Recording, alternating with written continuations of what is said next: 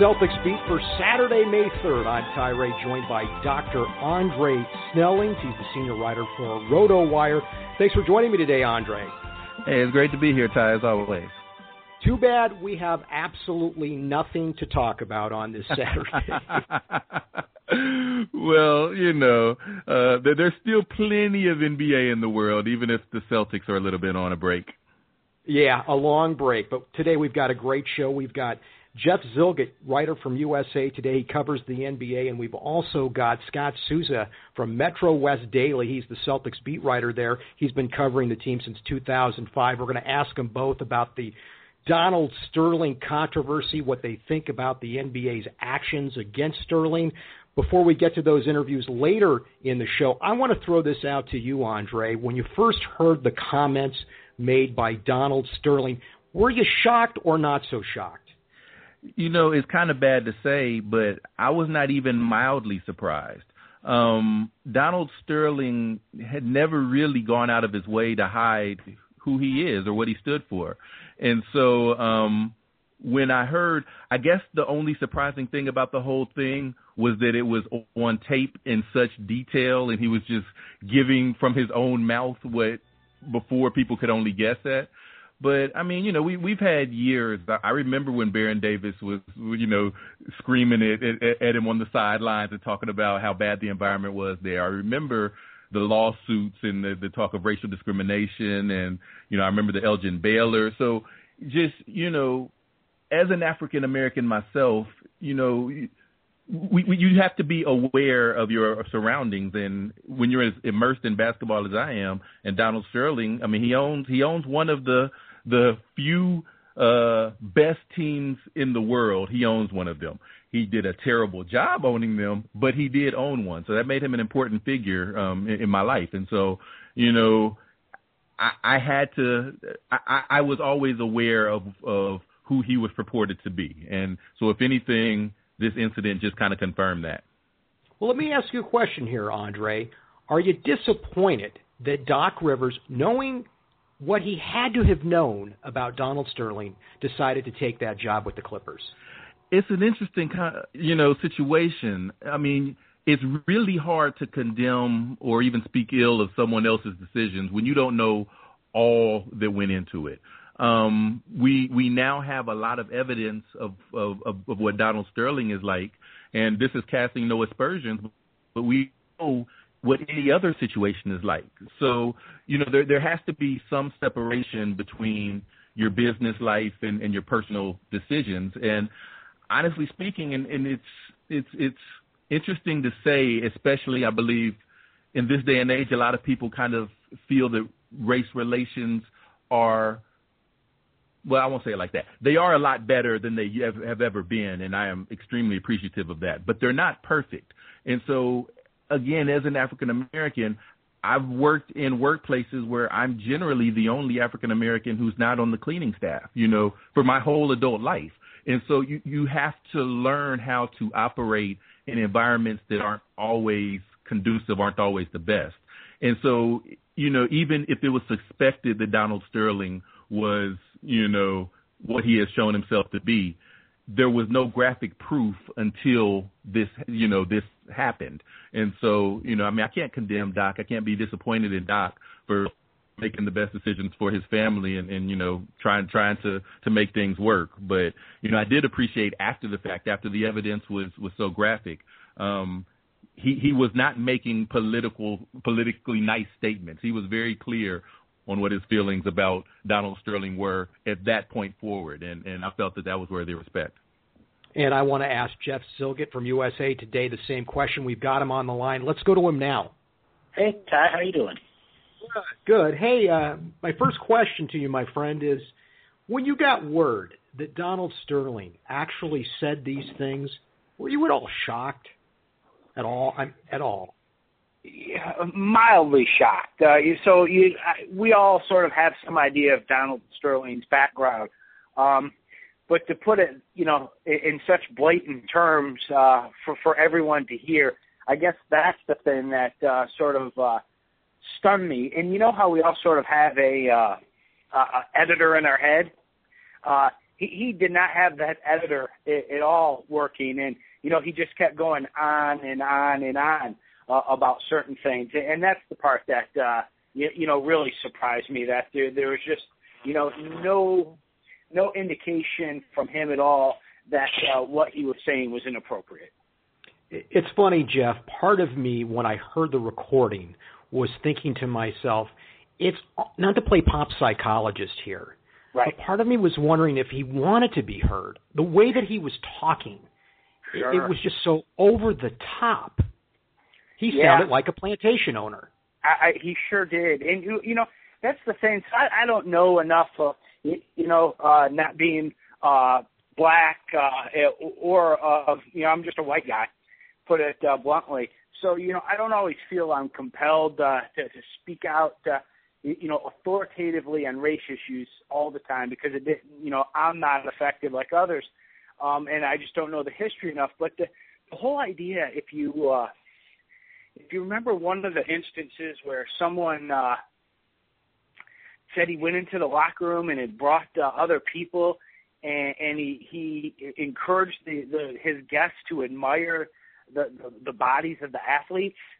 and, and, and that that sort of that had that struck that plantation theme in my head. Uh, you know, the plantation owner, you know, I- admiring the, the black person for their physical ability uh, to do their work.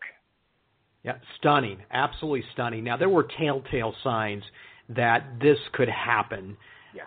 long before it did, and that's why I'm a little surprised. And I don't mean to put Doc Rivers on the spot here because I think he's handled the situation well, but I'm really surprised Doc would choose to work for somebody who had those questions about them. Do you know what I mean? I, I do know what you mean, and I think at a certain point, uh, we're going to get there, and and Doc will answer that. I don't think he's in position to answer it right now. Uh, I, I thought the same thing. We all sort of knew, and, and I guess the only thing I can, you know, look at this isn't justification for for anyone, but I, do understand they are limited jobs in the league. I mean, 30 coaching jobs, 30 GM, VP of basketball ops jobs, and Doc was getting paid a handsome, handsome amount. And I'm not saying that you know it, it, Doc didn't need the money, but when you can set up, you, you know, generations of your family, you, you know, for years and years to come, and if the if the Donald Sterling, you know, background uh, isn't bubbling over the top and is so blatant, then you can sort of understand why not only Doc but other people have taken jobs with the organization. You know, Elgin Baylor worked there for years and years and years. Right. Uh, you, you know, similar situation. And you know, I'm, I'm not to say we're all uh, you know in it for the money or anything like that. You know, but I, I do understand uh, a limited time for some people to make a significant amount of money. And if it's not blatant, I, I do see uh, where it happens, and I can't say, you know, to myself that I, you know, I would have acted any differently. And you are coaching Chris Paul, and you're coaching your MVP candidate, Blake Griffin. Yeah, absolutely. You think you have a uh, a shot at winning a title? Uh, you know, I mean, he he bargained uh, and made a deal to become what senior VP of basketball ops. I mean, you know, he he he got a, on the uh, hierarchy. You know, he moved in and had a uh, position higher than Gary Sacks, so I think it's just VP of basketball ops. And I know they work in conjunction, but you know, Doc went in with a, a, a hard sell and, and and bargained and got what he wanted. And he, you know, you can understand that part of it too. Um, and, and then there could be some, you know, part of this where, you know, maybe Doc looked at it and felt he was a de facto owner. You know, right. uh, was there, but you know, Doc got what he wanted, uh, and Donald Sterling wasn't going to make any, uh, you, you know, wasn't going to get in Doc's way, so to speak. And uh, you know, so you add up all, you know almost everything we're talking about, and you can see how you know something like this, you know, would happen. So still, Silver makes the statement. He bans Sterling for life. He fines him $2.5 million. They're going to force him to sell the team. But I don't see an egomaniac like Sterling going out quietly. Do you?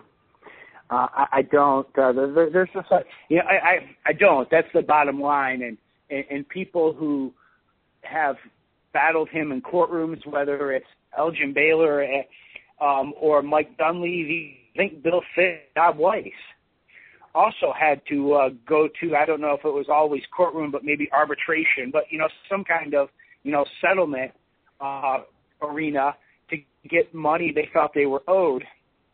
And and through the years, we've seen. I believe this is the the one funny thing. Uh, I mean, it's not funny if you're Bill Fitch, but I think Donald Sterling sued Bill Fitch for not actively looking for a job after he fired him. I think that was the you know, uh, we understand when a coach gets fired, he, there's going to be a uh, a payout, and then you know they're going to come to terms for of a buyout and all that kind of stuff. But he made Bill Fitch, you know, promise that he was going to actively search for a job. Well, geez, there's 30 head coaching jobs. You know, what, what other job? You know, where's he going to go? I just thought, you know, so not only does he not mind uh, being sued uh, and going to court, he he also is not afraid to sue as well. So I'm with you. I think that's a, uh, you know, and I believe the NBA is bracing for that as well. I think that's a lot of what's going on uh, in, in NBA offices right now. They're they're trying to figure out what their move is going to be when Donald Sterling decides to file some kind of an injunction to stop the league from forcing him to sell the team. What did you think of Adam Silver's performance?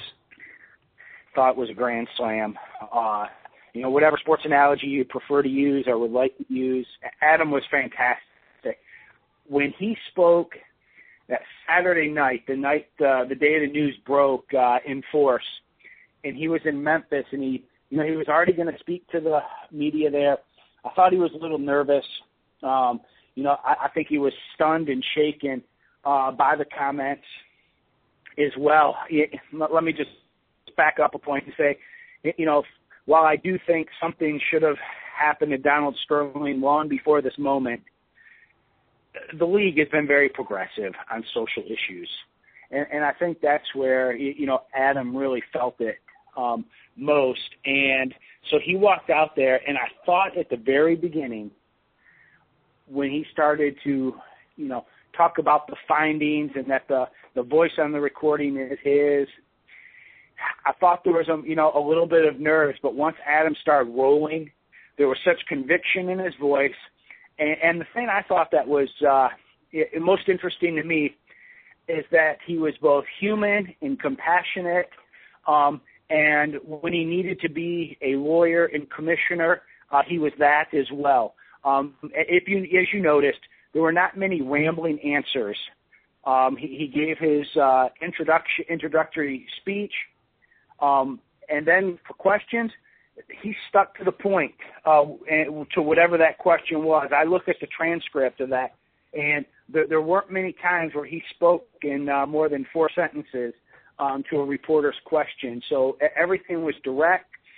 Uh, part of it was because I also believe that he did not want to say anything that Donald Sterling potentially could use use against him if they ended up in court, and that's why to address another portion of this whole topic is why we haven't seen the NBA come out and express any kind of regret for not having uh, sanctioned Sterling uh, any harder in previous years uh, because they're going to stick to what's in front of them right now and use that and that alone as their basis uh, for trying to force him to sell the team.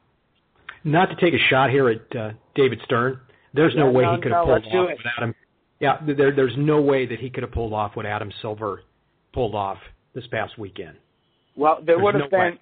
Yeah, there's uh, well a couple of things here. Not to take a shot at uh, David. Um, you know that is. Uh, I I think that's one of the, uh, the the marks against David's tenure, right there. We can talk about lockouts. Uh, those happen across the board. That that's just not uh, germane to the NBA or anything. Uh, labor stoppages happen across the board. Uh, the referee uh, scandal with Tim Donaghy, um, certainly that bothers um, David to this day. Um, I, I thought David reacted uh, way earlier. And then to your point about David would have been so full of anger about the situation. Um, and, you know, those are the times where, you know, David was probably at his worst when it came to, you know, collective bargaining or, you know, behind the scenes things that uh, embarrassed the league in that nature. And it probably wouldn't have been a good look for David to be angry in that situation um, and, and let too much of his emotions spill over, which I think probably would have happened. And, and Adam was in full control of the situation. Well, I also found that Stern, in his tenure, had such contempt for the media that I don't think he would have communicated the message well. I just felt David was always above it all. And that you know, it's an interesting thing too because you know my knowledge and, and you know just history of the league and researching it is, is that David was uh, very pro media when he first broke into the league, and, and he had his reasons for that. When when he starts as general counsel in, in the in the 70s, and and the league is entering this sort of you know odd period where they're getting ready to really turn the corner, but there's a little bit of a uh, a drug issue that permeates through the league, and one of the things that David truly felt, and, and again, this goes to the progressiveness uh, of the tone he said at times. I thought is that he wanted to pull back the curtain a little bit and see that not everyone in the league is a drug abuser or a drug user or anything like that. There's tons of outstanding citizens in this league. So he really allowed the media in, um, I believe. Um, you know, for the longest years, I, I thought the NBA, you know, had some of the best daily access to coaches and players as any league uh, in pro sports. Um, but I do see your point as well, is that near the end, when the whole landscape was changing with the media, uh, not only with the web, um, but you know, just so many different outlets uh, being able to write that David did not have control over everything. And, and he, he, you're right, he did get a little flustered uh, with the media at times, and you know that probably again wouldn't have been his best moment because he he probably wouldn't have liked uh, a handful of questions that were asked. Let's talk about basketball finally. Let's yeah, talk about yeah. what's going on in, in LA with the Lakers. They fire Mike D'Antoni, and then Magic Johnson comes out and says, "Happy days are here again." That really surprised me. Yeah, that was uh, that. You know, talking about uh, you know, if we're going to talk about A- Adam Silver's you know finest moment, certainly not Magic's finest moment because you know what, uh, Magic was a uh, you know, early on last week uh, or late in the week, early in the week when the whole Donald Sterling thing was breaking, you, you know, Magic's always been a, a, a statesman for the league, and I, I didn't. He didn't handle that well at all. We know what Magic thinks about Mike D'Antoni. Um, you know, I think Magic needed to take a uh, one a step back on that tweet, but also to take a look at what Mike D'Antoni was working with. no with, kidding. with that team. You know, let, let, let's just be honest here. Um, you know, not only did he not have Kobe, um, Pau Gasol was in and out. Paul Pau did not see eye to eye with D'Antoni in the way they wanted to play. You, you know, uh, uh, for what you know, uh, it just wasn't a very very good team out there. You know, maybe there's a couple individual pieces that would work better with another team, uh, but it, you know, it just didn't work out. And you know, it, not always Mike's fault. Some of it his fault, uh, but I just didn't care for the way uh, Magic did that. And you know what? Again, I wouldn't be surprised whether it's today, tomorrow, in a couple of days that Magic backtracks a little bit. But we all know that he did not let D'Antoni as coach of that team. He didn't need to do that. No, no, he didn't. And any idea who you think might be a good fit there? Who would want that job right now? Well, I tell you what, and, and this is again, this kind of goes back, and, and this is what I always hear from general managers, owners, uh, mostly owners when when they're talking about hiring GMs and coaches, is that so many people want the job uh, for a variety of reasons. One, it's the Lakers. Uh, they generally don't have any problem paying their coaches. Uh, it's one of 30. I mean, that's just the bottom line. Yep. You are in a very exclusive uh, group um, right there. Um, and, and so you know that one, it's a, a in general. I know they've had their struggles uh, the last couple years since Phil left. Uh, that they're trying to find their way since uh, Jerry Buss died as well. Um, but it's an organization that, by and large, is well run. Uh, the goal is to win championships. I, I believe that Mitch Kupchak has been, you know, still has that authority uh, to go out and run the team as he sees fit, just as he did it during the Phil days. And so, if you're a coach out there, you're thinking that sooner or later, you know, how many down periods have there been for the Lakers over the past 30, 40 years? There's not many. They usually find a way to get back, and so you know that that team's going to spend money uh, on players as well to get back, uh, you know, to a championship caliber team. And, and so I think there's a handful of guys out there. Uh, the one thing that's just becoming apparent early on is that I don't think the Lakers are going to be in any rush. There's no need for it right now. And that they're going to take a look at a variety of candidates. I think they'll take a look at the big name kind of guys because that's what the Lakers like to do. It is, let's not forget, it is Showtime. I think they're also going to take a look at the the ex player um, possibility and the former coach who's been around for a little while, a George Karl, Lionel Hollins type, uh, and, and maybe even look at the uh, the big name uh, college guy who might show some interest. And I, I know John Calipari's name uh, jumps to the top of that list as well. But let's not also forget the direction that you know some teams like a let's just use Memphis with Dave Joerger Atlanta with Mike Budenholzer, Philadelphia with Brett Brown. Uh, you look at Utah, they're looking at Jim Boylen, who is assistant in San Antonio. The kind of guy who does not demand a huge paycheck, knows his basketball X's and O's. Um, you know, that's probably the last option on the Lakers list because you also do need a strong personality who's going to come in and, and be able to handle Kobe and all that comes with LA. Uh, but don't overlook the fact that if, if they're going to have this extensive search, that they're going to look at a lot of different options. Jeff, just a couple minutes left as we do this recording. Kevin Durant, Dwight Howard, Jason Kidd, three people that come to name. Their teams are on the ropes. What does it mean for each one of them if they were to bow out in the first round? Yeah, it, uh, so let me start with uh, Jason Kidd. Uh, by all accounts, Jason, uh, is going to get a little bit of a pass for this season.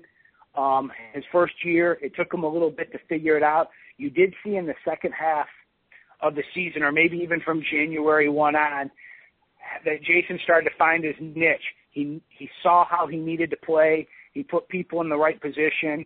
Uh, a little bit disappointed in the way not only did they finish the year, it, you know, I just thought it was odd the way uh, they potentially or they did sit players to potentially get a lower seed and avoid the Chicago Bulls um, when the Chicago Bulls were running on fumes. Uh, but I think Jason will be back. I don't think there's uh, too much concern uh, about that. With Kevin Durant, man, I, I guess we look back. Was it uh, Dirk Nowitzki, the the last MVP to go out in the first round, um, the, the year he won? Um, and so if you look at it uh, like that, a very disappointing finish. He had a great year. Uh, there was some great improvement in his game. He showed that not only did he increase his scoring, he improved his assist, and he carried that team without Russell Westbrook. But it's no doubt uh, disappointing. I think in that situation, a guy like Scott Brooks ultimately might be the guy who takes the fall uh, for their disappointing uh, finish if they don't make it out of the first round. And we're going to have to go back. What was the third name you gave me? Dwight Howard. Uh, Dwight Howard. Yeah. Uh, you know what my thought is, and I picked the Trailblazers to win this series, and I'll tell you why. Only because I did not think the Rockets were made for a seven-game series. Uh, while Dwight plays great defense, I don't know if he has much help on the perimeter, especially with James Harden. And, and I don't know, you know, not to say that they're quite like the Phoenix Suns, um, who had this great pace during the regular season, but it wasn't made for the playoffs. But Houston's pace during the regular season, they do like to get it up and down. Teams like to be a little bit more methodical in the postseason, and, and I just didn't think it was a good matchup. Um, Dwight needs a little bit more help. Uh, I think he's been fantastic the past few games, uh, but he needs some help uh, defensively on the perimeter if Houston wants to, you know, take that next step, whether it's even this season or next season. I'll tell you, as a guy who lives in the Pacific Northwest, it's great to see LaMarcus Aldridge and Damian Lillard finally get on the big stage. for the uh, whole nation to see. It, well, it's fantastic. You know, the one thing, and you know, so we saw what Damian did, obviously as a rookie.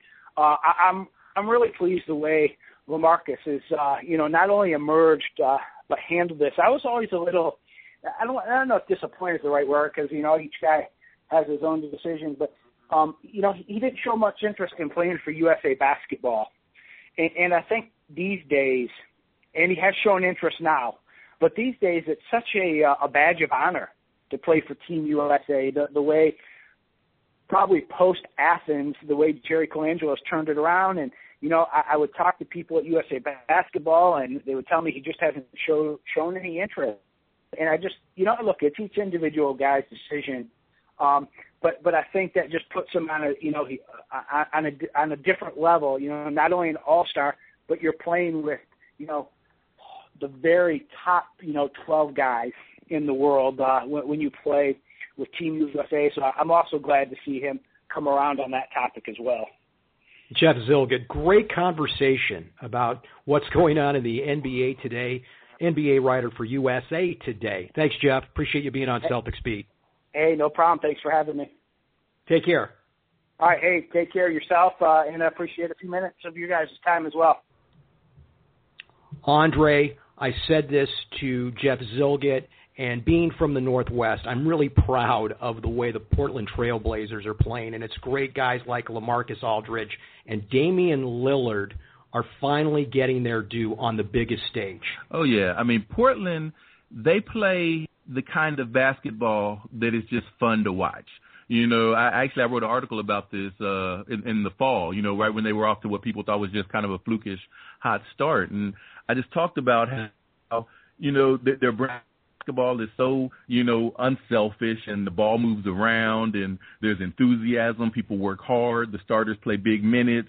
The the role players know their roles and it's just really fun to see a team like that playing well on the bigger stage. And and I don't remember if it was with you, but I know I made the comment on the year before that you know Damian Lillard he could walk into a mall and not have to worry about getting mobbed in in a way so that, true. that other players you know don't have. So you know if he keeps this up, uh, maybe his anonymity, anonymity might go away. Want to talk about Kevin Durant and Dwight Howard, two guys mentioned in the interview we did with Jeff they could go out in the first round. What does that mean for them, in your opinion? See, it means more in the type of legacy barbershop conversations that, that I like to, to engage in. You know, I hang out on, on message boards and, and really get into, well, who was the greatest this? Who was the greatest that? And with, the, you know, they're both, I guess Dwight's not so young anymore, but relatively young players trying to fit into that pantheon. And Durant just turned in a season that you know, had people on those boards talking about, or is this one of the greatest offensive seasons ever? Did he just move into one of the top 10 peak seasons of all time? And so if he follows that up by going out in the first round, not just going out in the first round, but playing poorly, you know, shooting well below his expectations, um, if he goes out that way, then what was a dream season is probably going to be an MVP season becomes a bit of a black mark in his uh, legacy that he'll have to make up for. Maybe how LeBron had a similar situation in 2011 after the Heat lost to to the Mavs in the finals. Um, he had a lot to prove after that, and I think the same would be true of, of Durant and, and Howard as well. And since we're talking a Celtics show here, we're the Celtics beat, and we've got Scott Souza from Metro West Daily coming up. The idea of Durant maybe going out in the first round, I'm thinking to myself, he might be saying, this is as far as I can go here, and he might be looking for greener pastures. No pun intended. greener, I like. I see what you did there. I see what you did there. Unintentionally. yeah, I mean that that's it's a question. You know, there are so many people that feel that well, can Kevin Durant and, and Russell Westbrook coexist? Um, is, is Scott Brooks a good enough coach and, and tactician? If, if you follow Twitter, the the NBA writers are just so skeptical of everything that, that that Brooks does. You know, all the tweets. That's the play he drew up. That's the best he can do. So yeah, maybe Durant might be feeling frustration. I guess the question from, from as from a Celtics point of view is we we would love to have him come to to the green of or, or this uh, on this side of the country. But the question is, does does Durant move on, or does the GM start moving some of those other pieces elsewhere? Like Scott Brooks, right? I, I can't imagine they would let a marquee player like Kevin Durant go. It would seem to me they would do everything possible to hang on to him. He's just such a good guy too. He's a great ambassador for everything, not just a great player, exactly. just such a great man too. Exactly, and I mean he, he's a once in a generation talent. You know, that I mean that's what he is. So unless he has leverage, there's no way Oklahoma City lets him go. Um, if, if he comes to be one of those free agent, well, you better trade me because I'm I'm not coming back here um, type decisions, then then maybe that's different. But he doesn't seem the type to draw that line in the sand publicly. So um, I, I have to feel he's going to be in Oklahoma City for a really long time. Let's say Dwight Howard goes out in the first round. What does it say about him? He had the one brief stint in LA that was unsuccessful. He did nearly take the Magic to an NBA title, but uh, is he marked if the Rockets don't get over the hump here? They spent a lot of money there. Yeah, I mean, I think we're getting a good glimpse of of what Dwight Howard really is. You know, I think the fact that that the Magic went to the finals and that Howard was the central piece and there were no other big names maybe convinced people that he was a bit better than he is. He's an he's an outstanding player, but I don't necessarily see him in the historic light. You know, we know LeBron's going to slot in there. It certainly looks like Kevin Durant is. I don't think Dwight Howard is that guy, and I think that the other Magic were contributing more than we realized. That Stan Van Gundy was doing a heck of a job, and frankly, let's be real, he got lucky that Kevin Garnett injured his knee that year, or else he never would have had that Finals appearance. So, you know, I think Howard's a great player, but I think maybe this year is among the death nails for him as one of the top, you know, challenging LeBron for the best players in the NBA. Like that he's just not that guy. Well, let's continue to talk NBA playoffs. Let's talk about the Donald Sterling controversy and maybe even throw in some Celtics. Let's go to Scott Souza from Metro West Daily. Hey, it's Ty Ray from Celtics Beat. How are you? Oh, not too bad. How's things going? Good, good. Hey, thanks for spending some time with us today. I, I guess we need to start off with, of course, the whole Donald Sterling situation. And what are your feelings? Did the NBA handle it well? Were you shocked by his comments? Uh, obviously, well, in terms of being, uh, you weren't. Sh- you the, the comments themselves were shocking. You weren't shocked when you found out where they came from, of course. Um, in terms of uh, Donald Sterling, he had had a history of that. Uh, I, do have to commend the NBA for the way they handled it, and especially Doc Rivers for the way that he handled it out there. You know, uh, coming from the perspective of seeing how it ended here and seeing how he kind of, you know, forced his way into Los Angeles, it was uh, one of those things that when he first came out, you knew that he was leading the Celtics for an organization with questionable ownership, and, and you looked at it and you said, "Wow, what a time for payment to come due uh, in the playoffs and have that type of distraction." But as much as he you know, might have known or should have known what type of situation he was getting into out there. I don't think there's anybody better suited to lead that team through that situation. Uh, I think he's done a great job with doing that just from uh, being 3,000 miles away and seeing what's been on television. And uh, obviously, he had them playing uh, at a great at a great pace on uh, on on the other day, coming off of uh, Adam Silver's decision. Scott, I think this is a fair question to ask, though, about Doc Rivers. We knew I think most people knew Donald Sterling's feelings when it came to minorities. So shouldn't we question Doc just a little bit for associating with a with an organization headed by a man who's had these types of feelings? This was no secret. Yeah, and I mean, I guess you could uh, associate anybody with, you know, who joins the Clippers, who decides to go there as a free agent, who isn't sure. drafted, or who stays there and saying, well, why were you here? I mean, you could have done the same thing with the Cincinnati Reds back in the 1980s. Um, that's why I don't think a lot of people felt that bad for him right when it happened. You know, if, if you go out there to win a championship and things kind of fall apart because this comes up, well, you knew you were setting yourself up for that possible situation. Something like that was probably going to come up eventually. Now, we probably thought he could have gotten through at least one year with the playoffs and got away with it. But no, you didn't feel sorry for him eventually. And don't feel that sorry for him now. But you do have to take a step back and say, okay, since it happened, since it happened in that type of way. I mean, there's one thing to have racist comments come out from a, you know, to be perfectly honest, a rich white business owner. Um, and there's another to have it come down in such a public way during the playoffs, uh, in that firestorm. Teams talking about boycotts, uh, and you in charge of trying to keep it all together. And I think you do have to commend Doc a little bit. Uh, again, maybe not to feel sorry for him because he got himself into that situation, but as I said, uh, probably better suited than perhaps anybody, I think, in the NBA to get his team through that situation and, and maybe even uh, for it coming out on the other side. Scott, do you think Sterling's going to go quietly? I just don't get that feeling. I think this is going to get uglier and uglier. Yeah, I don't think he's going to go quietly, but I think the NBA owners are going to stand um, really united on this. And you know, Adam Silver showing great leadership. I thought the other day uh, in terms of that press conference and coming out unequivocally, you know, in a way that you never, you, you got the feeling watching that press conference that Adam Silver was looking out for his players in a way that you never really got that feeling over the last few years that David Stern was. David Stern always seemed to have an attitude of, you know, this, this is our league collectively, himself and the owners.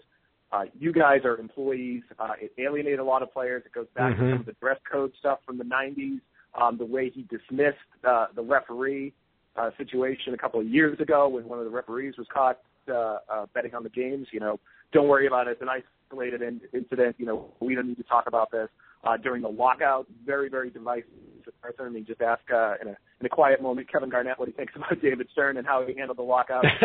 so, in response to this, you have in his first big challenge Adam Silver coming out and standing with the players and standing, you know, with all of the NBA, obviously, but especially a, a majority minority league like uh, the NBA is 75% African American, standing with the players, you know, mentioning specific trailblazing players during this press conference and saying, basically telling the owners, listen, this is what I've decided to do, and you're going to help me force him to sell the team. Now, whether you know that gets drawn out legally uh, remains to be seen. But the point that the NBA is, is basically saying, get out. You know, you'll get your billion dollars. Don't worry, we're not taking the team away from you. At least, you know, that doesn't seem to be the case. I don't know if they'll try that at some point to dissolve the team if Sterling really gets uh, his backup out over this.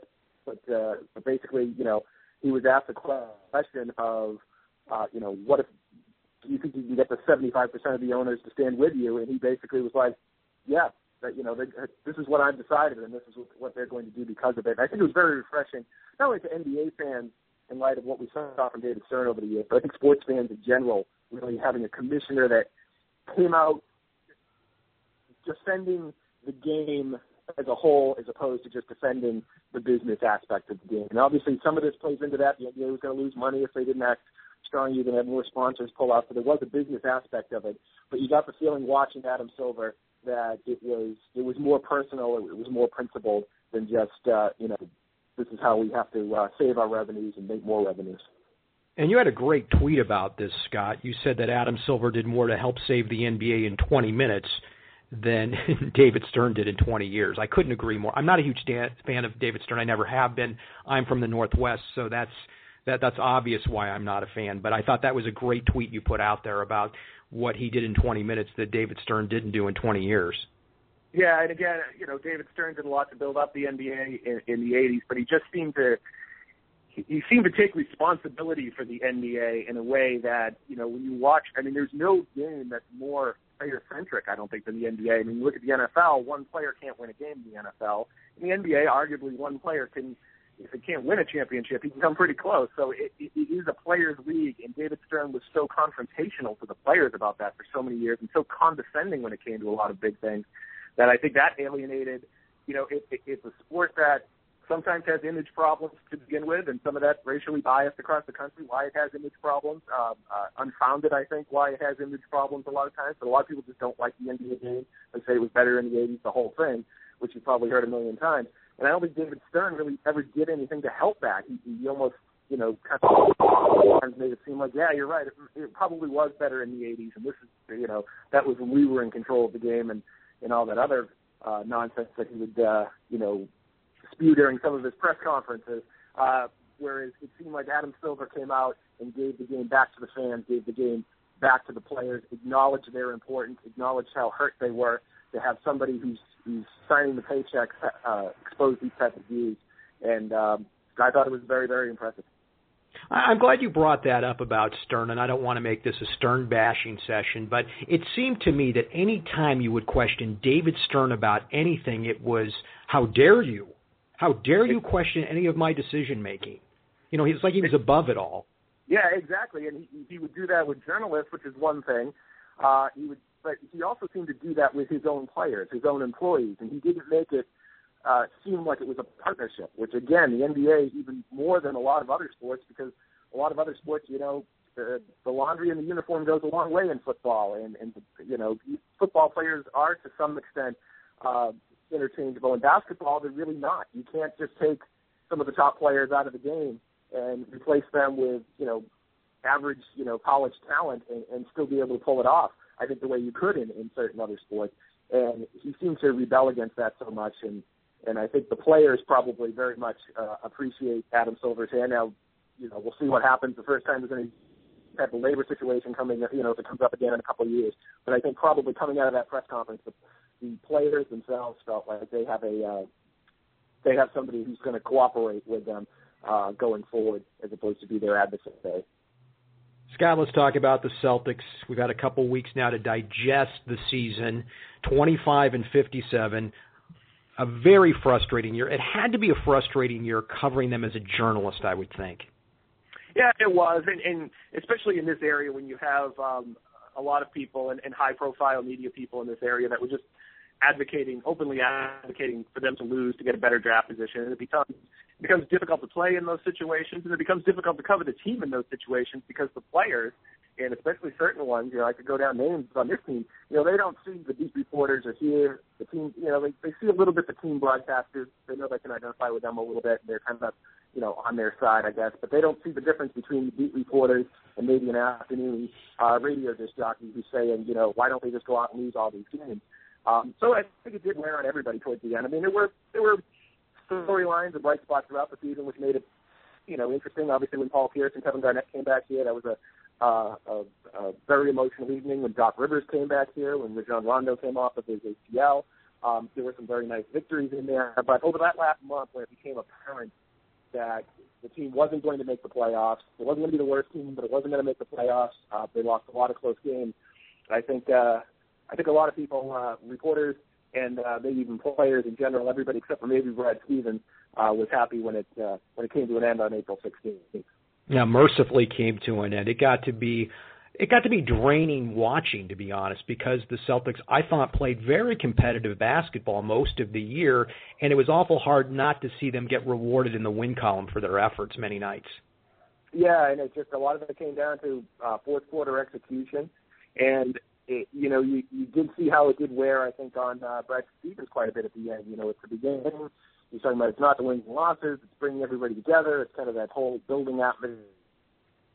But I think toward the end, when he wasn't seeing kind of that little bit of the payoff, you know, maybe the team is a little bit better at the end of the season. Because um, obviously he's, you know, he's not interested in in maybe now he's interested in whether they have the third or fourth pick as opposed to the seventh or eighth pick. But during the season, he would rather have them be the eighth worst team in the NBA than the third worst team in the NBA, and uh, with, a, with you know with a couple of exceptions down the stretch there, uh, it just really didn't happen for him. And, and hopefully now that he has a full off season, remember he wasn't even hired until July of last year, so he didn't have he wasn't there for the draft, he wasn't there for the draft evaluations, he wasn't there for any trade discussion or consultation. The, the team was basically in place by the time he was hired.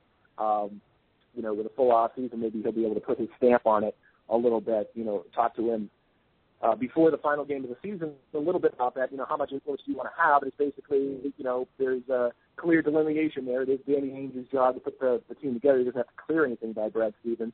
But basically, Stevens said, I'm staying in Boston this summer. I'm not going anywhere. He's not going back to Indiana. Uh, he's, he's rooted his family here, and I'll be I'll be here all the time. I'll be here as much as they want my influence. So uh, so hopefully that's a that proves to be a good working relationship between. I don't see why it wouldn't be, but a, you know a, a combined effort there, a tag team effort with Ainge and Stevens putting together next year's roster. Scott, you've been covering the Celtics since 2005 for Metro West Daily. Assess Brad Stevens as a head coach and his growth over those 82 games. It's hard to say exactly his growth. Um, you know, he came in. The big difference between him and what you've seen from other college coaches over the years is he didn't come in thinking that he knew everything. Uh, he came in saying, I have to learn this, I have to learn this. Some of the stuff was a little bit more practical than everything else. You know, I think he had to get used to small NBA changes like advancing the ball after the timeout, which is something he didn't have to you know, didn't deal with in college. They would have to inbound at the end. Uh, you know, how to maneuver 24 second uh, clocks, how to maneuver end of game strategy stuff. I think that was that's some stuff that he learned over the course of the season that you would expect him to learn. Um, but he didn't come in with that pompous attitude. He came in with an attitude of, you know, I've got a lot to learn, but you know, I think I can pull this all together. And I think at sometimes it led to maybe a little bit of second guessing um, at the beginning of the season because he would openly admit that, you know, most coaches would come in and say, for instance, Doc Rivers is an example. You know, Doc Rivers, every once in a while he would come out and say, you know, I got to coach better. But for the most part, if something went wrong at the end of the game, he would tell you, we drew up the right play, they just didn't execute it. So NBA coaches are not uh, great at uh, self-deprecation and putting criticism on himself, and that was, um, you know, that was a something that Brad Stevens was able to do, and I think it might have cost him in certain points, but I think in all in other ways, the fact that he wasn't at the end of the season, he was saying, "Listen, we've all got to get better at this." He wasn't putting himself above a team that was struggling, where you'd see so many other coaches say, "Well, I just can't get through to these guys," or they're not you know, they're not listening to what I'm saying, or they're not executing the plays that uh, we designed for them, or we did this in practice. I don't know why they can't do this in games. It's a whole routine. Uh, you know, the Doug Collins and, and to a certain extent even Doc Rivers would do that. Uh, Brad Stevens went the other way, and I think that that uh, that kept him connected to the locker room for the most part all the way to the end of the season. I think it served him well. Scott, you recently wrote a column in the Metro West Daily. The what the four questions facing the Celtics. We don't have time to get into all of them, but one of the final ones you mentioned was what to do with Rajon Rondo. I think most fans would be startled by this.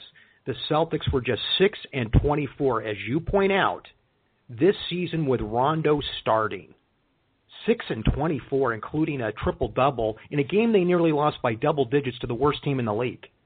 Yeah, and it, it you know you don't want to say that Rajon Rondo is responsible for them losing because obviously when he's on the court, he's probably the most talented player they have.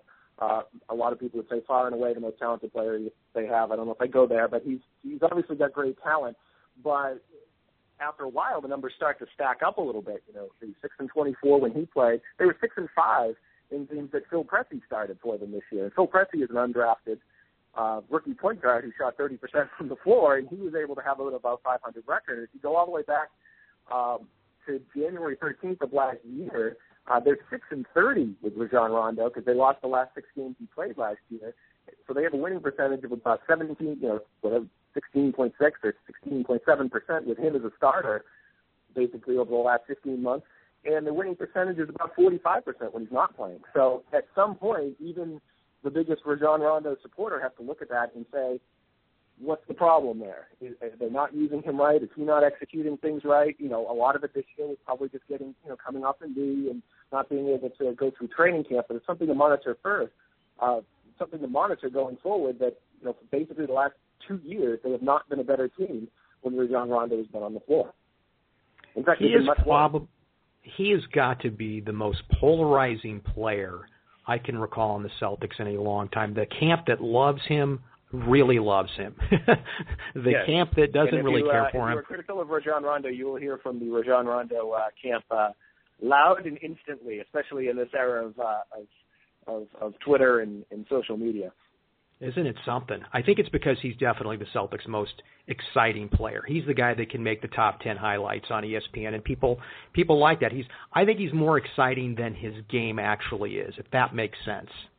No, I, I do tend to agree with that, and, and I've often been critical of him both on and off the court, the way he's handled some situations, um, probably more so than a lot of others. Uh, but you know, it, it to figure out what his role on this team going forward. I, you know, he doesn't strike me as a player that can make, that can necessarily make a bad team better. He could make a good team very good. You know, if they had won the championship, we all know they lost Game Seven to the Lakers back in 2007. If they had won, he probably would have been the Finals MVP and deservedly so.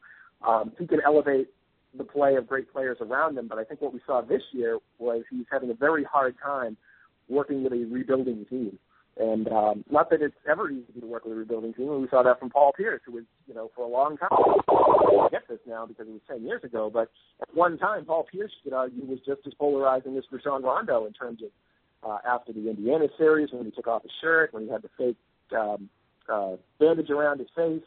Uh, they got blown out in Game Seven, and everybody figured, well, that guy's going to be as good as gone, and he almost was traded at the draft for for Chris Paul, and he was able to resurrect his career and, and basically enjoys almost universal support around here now as being a, if not necessarily a top five Celtic, even though I would put him in there, a top ten Celtic of all time.